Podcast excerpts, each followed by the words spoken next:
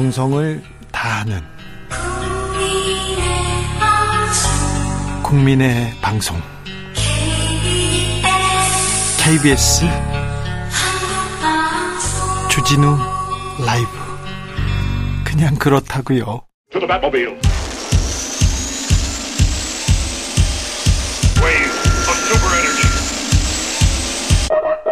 주 기자의 1분 문재인은 간첩 문재인은 간첩은 아니었을지 몰라도 공산주의자를 굉장히 신봉하시는 분 진실은 중요하지 않습니다. 책임 있는 자리에 있는 분들이 경쟁하듯 거친 말을 쏟아냅니다. 전쟁에 나선 병사처럼 저격합니다. 다쳐도 죽어도 상관 안 하는 것처럼 보입니다. 대통령이 나서서 전임 정부와 더불어민주당을 겨냥해서 반국가 세력이라고 합니다. 문재인 정부 청와대 국민소통수석을 지낸 윤영찬 국민의 민주당 의원. 문재인 대통령은 문재인 정부에서 사실상 윤석열 대통령은 문재인 정부에서 사실상 쿠데타를 통해서 검찰 개혁을 반대했고 그래서 대통령이 됐다. 쿠데타로 대통령이 됐다. 그러자 또 김기현 국민의힘 대표 가만히 있지 않습니다. 이미 민주당이 불치의 질병에 걸린 것 같다. 마약에 도취돼 아주 나쁜 짓을 하고 있다. 이렇게 혐오와 막말이 오갑니다. 혐오와 막말 어제 오늘의 일은 아니지만 요즘 들어 대세가 됐습니다. 아, 상식 벗어난 그거, 그거는 인용하는 것조차 민망합니다. 공영 방송에서는 전하는 게 불가능할 정도입니다. 상대방에게 더 거칠고 자극적인 말을 던지는 게 정치인가. 그렇게 생각하는 사람이 많은 것 같습니다. 이들은 자신의 이익을 위해서는요, 아군도 적군도 가리지 않습니다. 거침없이 비수를 던집니다. 국민들이 킬러를 뽑은 게 아닌데, 아닌데 말입니다. 인격 한선을 보이면서까지 막말을 던지는 이유를 오염수를 마시겠다는 이유를 수돗물을 또 퍼 마시는 이유를 도무지 알 수가 없습니다. 정치권에서 던지는 킬러 문항 국민들은 도무지 풀 수가 없습니다. 주기자 1분이었습니다. 이문세 사랑을 말해요.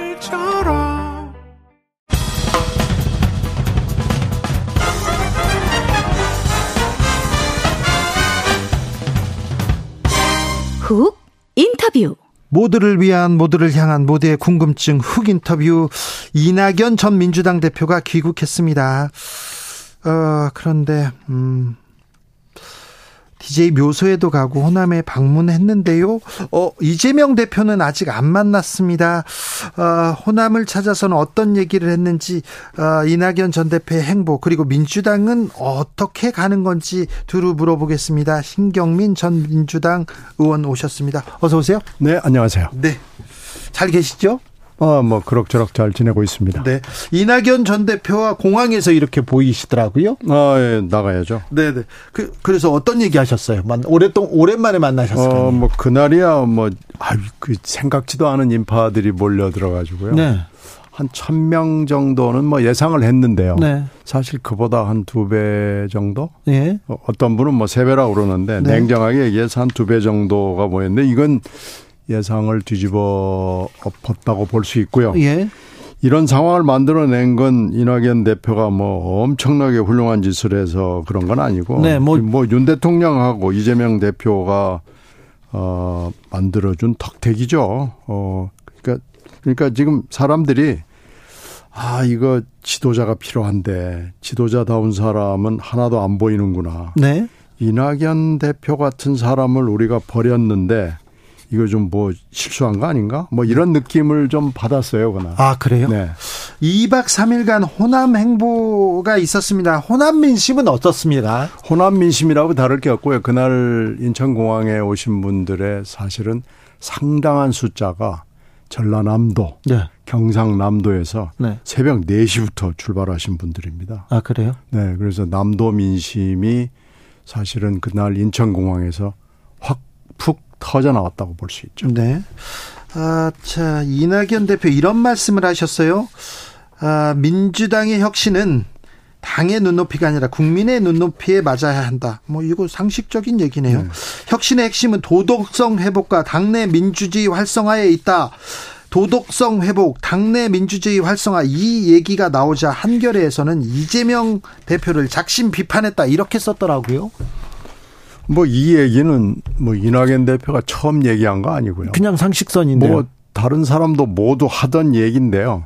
이제 이낙연 대표가 했다는 것이 뉴스죠. 네. 어, 이낙연 대표가 원래 이 엄중한 분위기가 있잖아요. 네, 그래서 네. 하고 싶은 얘기도 이제 뭐 말로 뱉어내지를 않는 그런 상품인데 네.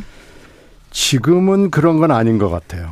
아, 이제는 좀 할 얘기를 하고 네. 국민들의 에, 하고 싶은 얘기를 나라도 해야 되겠다라는 네. 그런 생각을 깊이 아마 미국에 체류할 때부터 생각을 했고 이것을 공항에서 얘기했고 다시 광주 가서 얘기했고 DJ 묘소 그 전에 DJ 묘소를 가서도 그 비슷 이런 비슷한 얘기를 한 거 아니겠어요? 네.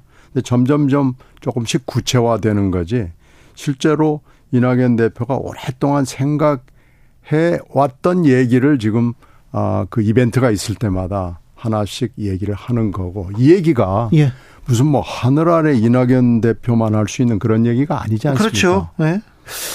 이낙연 전 대표가 미국 다녀오시고 그 전까지 이낙연 대표가 좀 달라졌습니까? 아, 제가 이제 전화로만 통화를 하다가 네. 장인상 때 만났는데요. 네. 그런 비슷한 얘기를 많이 했어요. 네. 어, 여러 사람이 이제 얘기를 했고 저도 얘기를 했고 이낙연 대표도 그런 비슷한 소회를 얘기하는데요. 이제 국민들이 기댈 수 있는 어덕이 없지 않느냐. 네. 아, 그렇다고 해서 민주당이 잘하고, 잘하고 있는 건 아니지 않느냐. 네. 그러면 아, 내가 지금 귀국할 때가 다 다가오는데 어떻게 해야 될 것인가에 대해서 여러분들이 말씀을 하시는데 그 중에서 어, 들을 만한 얘기는 다 들은 것 같다. 근데 뭐 거기에는 신당 만들어라부터 시작을 해서 뭐 별 얘기를 다 하죠. 또 뭐 이재명하고 손을 잡고 나가라부터 해서 스펙트럼이 넓은데 결국 어, 평균적으로 제일 많은 얘기는 지도자를 갈망을 한다. 네. 우리 국민들이 여든 야든 다 좋으니까 지도자다운 사람이 좀 있었으면 좋겠다라는 갈망에 대해서 당신이 좀 응답을 할 때가 됐다. 네. 이 얘기를 제일 많이 들었다는 겁니다. 네. 그러면 지도자로서 응답을 하겠다. 나는 준비가 됐다. 이렇게 봐도 됩니까? 어, 그러니까 말을 하겠다는 거죠. 말도 하겠다는. 하고 필요하면 행동도 하고 네. 어, 지금 그러겠다는 결심을 한 거죠. 네. 그래서 의원님이 보시기에는 이낙연 대표가 좀 변한 것 같으냐고요. 좀 달라졌습니까? 예전과는 네. 저는 좀 달라졌다고 봅니다. 네. 그런데요, 음, 근데 이낙연 전 대표, 이재명 대표하고 안 만납니까? 아, 만나야죠. 어, 그런데 왜 안 만나요? 아니, 그런데, 아, 찬물도 위아래가 있고, 네. 그거 다 있는 거 아니에요. 예. 미래 순서가 있어서 바늘, 바늘 허리에다가 꿰서 쓸 수는 없잖아요. 네. 바늘도 바늘 구멍에 탁 들어가야 되는 거 아니에요. 네. 순서에 입각해서 해야 되는 거죠. 그러면 이 대표가 이렇게 전화를 해서 모셔서 이렇게 만나야 된다. 그렇게 자연스럽게 만나면 좋은데 네. 이 대표가 그런 사람이 아니잖아요. 그러니까 아니, 계속 지금 측근들을 통해서 자꾸 만나야 된다, 만나야 된다 그러는데 예. 지금 DJ 묘소 가고 아마 이번 주에 이제 틀림없이 어 노무현 대통령 묘소하고 거기 이제 지역적으로 가까우니까 평산마을 아, 가고. 평산 책방 가야 되고 예. 책도 증정해야 될 거 아닙니까? 네. 뭐 그런 것이 이제 일의 순서고요. 예. 그 다음에 그 다음에 이제 민주당을 가야죠. 아, 그래요? 네. 아, 뭐, 왜 이렇게 복잡한지 모르겠어요. 지금 민주당의 단합을 위해서 두 지도자들이 모여가지고 손을 잡고 우리가 단합 화합으로 가자, 앞으로 가자 그런 얘기를 하면 아니 그 그 얘기를 하기 전에 네. 지금 혁신위를 띄워서 지금 하고 있잖아요. 네. 혁신이 제대로 굴리는 게 이재명 대표나 이재명의 측근들이 제일 지금 먼저 해야 될 일이고요. 네. 혁신이 제대로 굴리고 그리고 그 사이에 이낙연 대표에 대해서 여러 가지 앙금을 먼저 제공한 것이 이재명 대표 쪽입니다. 그리고 우리가 그 수사를 통해서 들여다 보면은 여러 가지 뭐 김용 씨 수사 같은 거 보면 좀 이상하잖아요. 뭐 네. 그런 것도 있고 그리고 지난 1년여 동안 개딸들의 그 움직임들이 보면 네. 아, 만약에 지도부가 예. 뭔가 좀 적극적인 조치를 취했으면 개딸이 여기까지 안 왔을 겁니다. 지금 개딸이 너무합니다. 그리고 또 하나는 저는 수박 얘기 자꾸 하는데 네. 지금도 수박 얘기 맨날 해요. 그리고 1980년에 역사를 좀 아는 사람들은 수박 얘기를 아니 그러니까 겉과 속이 다른 것을 비유를 할 때 수박을 쓰는 것을 아마 흔쾌하게 하지 않았을 거예요. 예. 아니 뭐 바나나도 있고 다른 건 많이 있는데 네. 왜 수박을 들고 나와 가지고 80년을 겪은 사람들은 굉장히 불쾌하고 기분 나쁘고 그 해서는 안 되는 짓을 하는 건데 하여튼 좋아요. 뭐 네. 수박이건 뭐건 좋은데 아직도 수박 얘기를 하고 있는 하고 있냐고요. 네. 그러니까 이런 거 좀 아, 그만하고. 지지자들은 어. 그런 얘기를 할 수도 있습니다. 지지자들은 어떤 얘기를 할 수도 있는데, 어, 이런 그 극성 일부 지지자에 편승하는 정치인들은 좀 문제인데, 그렇다고 해서, 어, 이낙연계, 그리고 또 비명계라는 사람들은 또 아니 다른 얘기를 해야 되는데 개딸들 문제 개딸하고 싸우고 있으니 이게 될까요? 그런 아니 또. 근데 이제 정 정치가 네. 뭐 말을 근사하게 하는 게 굉장히 중요하잖아요. 근데 네. 내로남불을 해서는 안 되죠. 네. 그 중에 하나가 이제 지금 현재 혁신이도 주목을 하고 있습니다만은 아, 방탄 정당이 돼서는 안 된다. 네. 뭐 이런 얘기 하잖아요. 네. 그리고 이상한 팬덤, 팬덤 좋아요. 팬덤 없는 정치가 어디 있습니까? 네. 팬덤도 극단적인 팬덤은 우리가 해서는 안 되는 거죠. 이런 내로남불, 우리가 항상 좋은 얘기하고, 어, 뭐, 가운데 토막 같은 소리들 많이 하지만, 내로남불 얘기만 한다고 그래서 국민들한테 감흥을 줄 수 없고, 내로남불이 아닌 행동으로 보여줘야 되는 얘기를 하는데 지금 보여준 게 별로 없잖아요. 네. 그걸 좀 보여주면서 어, 민주당이 가야 지금 국민들이 따라올까 말까 감동할까 말까 지금 그러는 판인데 지금 아무것도 보여준 게 없잖아요. 그렇습니다. 자 윤석열 대통령 뭐 폭주하고 있다 이렇게 인사할 거냐 이렇게 얘기 나오는데 민주당 보세요 이낙연 전 대표가 귀국하자 대선 패배 책임이 이낙연 전 대표에게 있다 일부 또 일부에서 목소리 나옵니다. 그리고 어 아까도 말씀드렸는데 추미애 전 대표 나와서 어 문재인 대통령이 사실상 뭐 사실상 누구를 도와줬다 이런 얘기를 하고요. 그 뒤에는 또 이낙연 대표가 있다 이런 얘기가 나오면서 이 당 화합 과 당 단합에서는 멀어지는 듯한 그러니까 추미애 전 대표 얘기는 맞지도 않아요.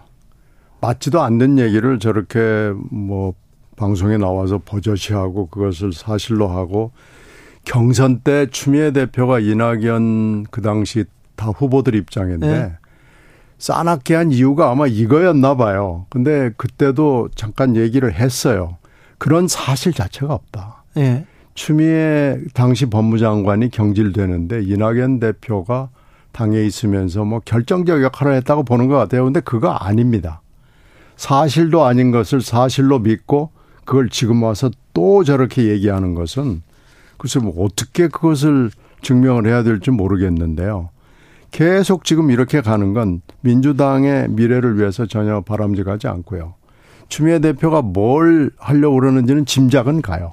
근데 이런 방식으로 하는 건 맞지 않습니다. 조, 조국 전 법무부 장관도 내년에 총선에 출마한다. 어, 본인은 전혀 얘기하고 있지는 않지만 주변에서 신당 관련 있다 이런 얘기 나오는데 이 부분은 어떻게 보십니까? 지금 하여튼 뭐 여러 가지 얘기들 다 돌아다니는 건 아마 현실화되지는 않겠지만요. 지금 네. 돌아다니는 얘기들이 별로 도움이 안 되는 것은 뭐 확실합니다. 금방 추 장관 얘기했고요. 조국 전 장관 얘기했고요. 또 뭐 오비란 사람들이 지금 전부 다 복당 내지는 이미 복당을 했거나 그리고 지역구를 찾아서 지금 다니고 있고요. 네. 그 중에는 사실은 도덕적 면에서 문제가 있는 분들이 상당히 많이 포함되어 있습니다. 네. 그래서 이렇게 가면은 오비 총출동 플러스 도덕적으로 문제 있는 사람들 총출동이 돼가지고 이 당이 국민들한테 표를 달라고 얘기하는 것이 이게 좀, 좀 명구스러운 일이 되지 않을까라고 생각이 되고요. 네. 지금 이 국힘당 쪽도 마찬가지예요. 네. 뭐 이렇게 되면은 22대 국회가 벌써 지금 선거도 하기 전부터 매우 걱정스럽습니다. 그렇습니다. 그런데 또 어, 민주당 일부 지지자는 이낙연 전 대표도 오비다, 올드보이다 이렇게 얘기하던데요. 그건 총선을 제가 지금 얘기하는 건데요. 네.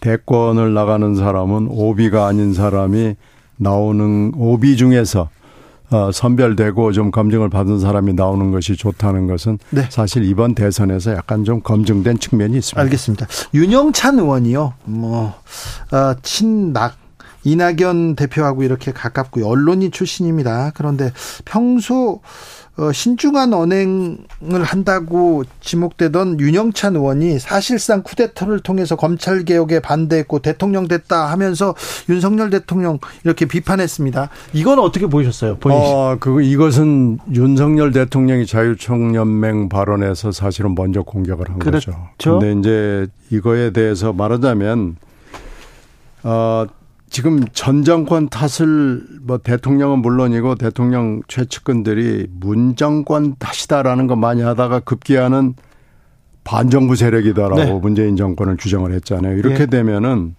이제 뭐 윤영찬 의원이 표현에 좀 문제는 있을 수 있지만 이런 논리죠. 정권 교체가 그러면은 쿠데타 집권과 진배 없는 거 아니냐. 이런 얘기죠. 이런 논리인데 저는 용산의 설명이나 김기현 대표의 설명이 좀 잘못됐다고 봅니다. 용산은 TPO를 좀 생각을 해봐라. TPO를 TPO? 봐라. TPO는 time, place, occasion이니까 시간과 장소와 상황을 보라는데 네. 아니 대통령이 서울에서 얘기하건 어디 달나라에 가서 얘기하건 어디서 얘기하건 똑같이 얘기해야죠. 예. 자유총연맹 총재가 이렇게 얘기해도 안 됩니다. 네. 근데 이건 대통령의 언어가 아니고 대통령의 논리가 아닙니다. 예. 이렇게 얘기하면 안 되고요.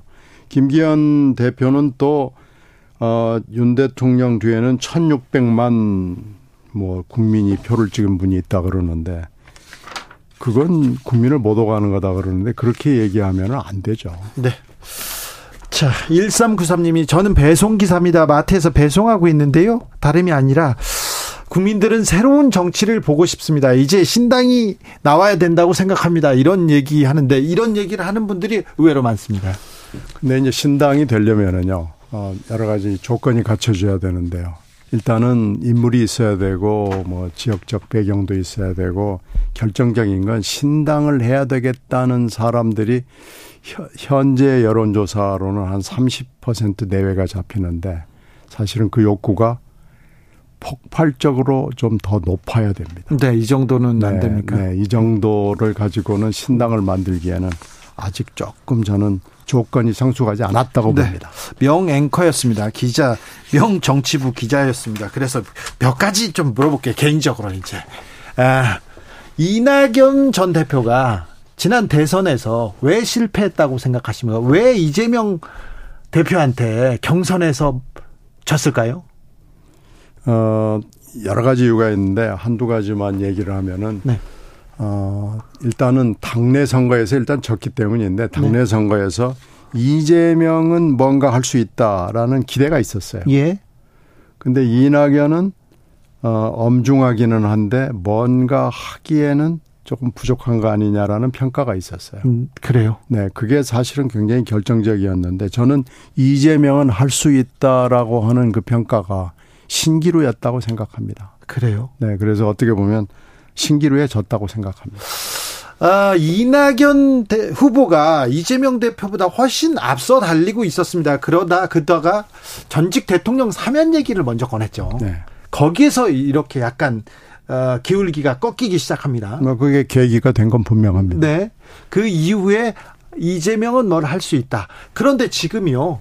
지금 어 윤석열 정부 그리고 국민의힘 잘 못해요. 능력을 보여주지 않는 것 같아요. 불만이요. 그런 사람들이 많음에도 불구하고 훨씬 많음에도 불구하고 민주당이 대한 세력으로 지금 자리 잡고 있지 못한 가장 결정적인 이유는 뭐라고 보십니까? 내로남불입니다. 내로남불. 민주, 당이 하는 얘기는 믿을 수가 없습니다. 지금 민주당이 말만 근사하게 하지 실제 행동으로 보여주는 것은 없습니다.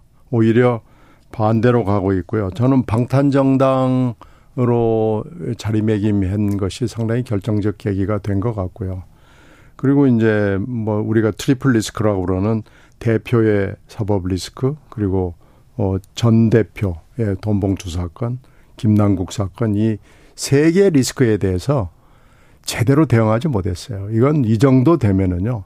정당 자체를 그냥 깡그리 바꿔줘야 되는 정도의 혁신과 개혁과 몸부림이 있어야 되는데요. 그런 게 전혀 없었습니다. 검찰이 나서서 이재명 대표 주변을 샅샅이 뒤지지 않았느냐. 이재명 대표가 없으면 없, 뭐 사라진다고 해서 다른 사람이 온다고 해서 되겠느냐. 대안이 없다. 이렇게 얘기하는 사람들이 많습니다. 대안은 있습니다. 우리가 지금 무슨 뭐 1인 정당도 아니고요. 대안은 뭐 분명히 있고요. 대안이 없다고 하는 사람한테 저는 왜 이재명만이 대안이라고 생각하는지를 다시 묻고 싶고요.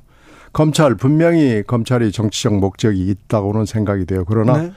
검찰이 밝혀놓은 여러 가지 것들이 증거를 가지고 있을 때는 그것을 뒤집어 엎을 수는 없거든요. 예. 그러니까 검찰이 정치적임에도 불구하고 검찰이 내놓는 증거가 이게 거짓이 아니라면 거기에 대해서는 우리가 아 정면으로 부인하고 싸우기는 매우 어렵습니다.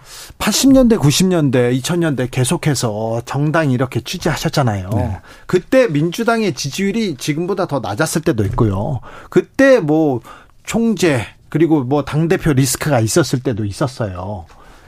뭐 그리고 뭐 의원 수는 훨씬 자, 자, 적었을 때가 더 많았고요. 자, 그때하고 비교해서도 지금 위기라고 얘기하는 사람들이 많습니다. 바뀌지 않는 거예요. 그때는 문제가 생기면은요. 네.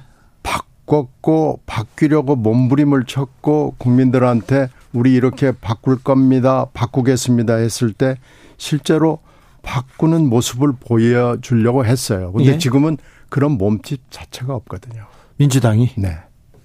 위기인가요? 정말 위기입니다. 네.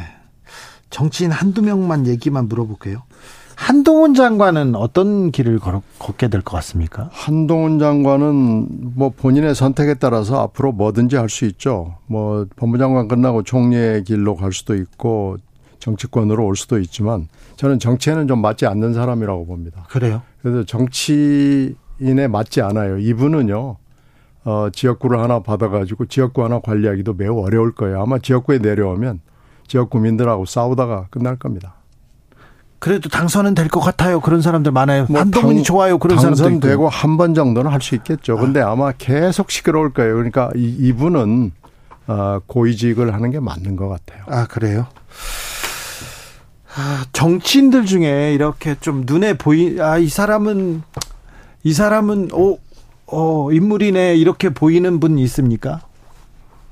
있지만요. 그, 그분 얘기하면 나머지는 다 아니라고 하기 아, 때문에 한 명 친구 만들고 네. 299명한테 적이 되기 때문에 네. 제가 말씀드리지는 않겠습니다. 자, 이재명 대표 여기에 이낙연 전 대표까지 왔습니다. 민주당이 어, 좀 달라질까요? 좀 혁신으로 나가고 앞으로 나가고 단합으로 나갈 수 있을까요?